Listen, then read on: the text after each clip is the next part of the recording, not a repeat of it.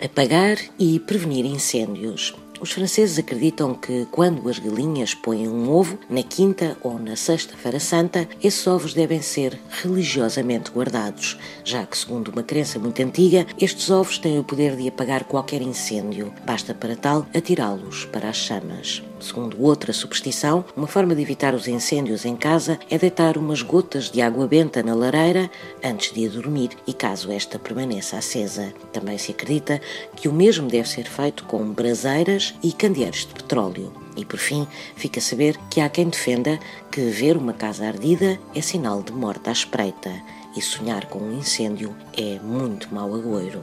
E não há duas, sem três.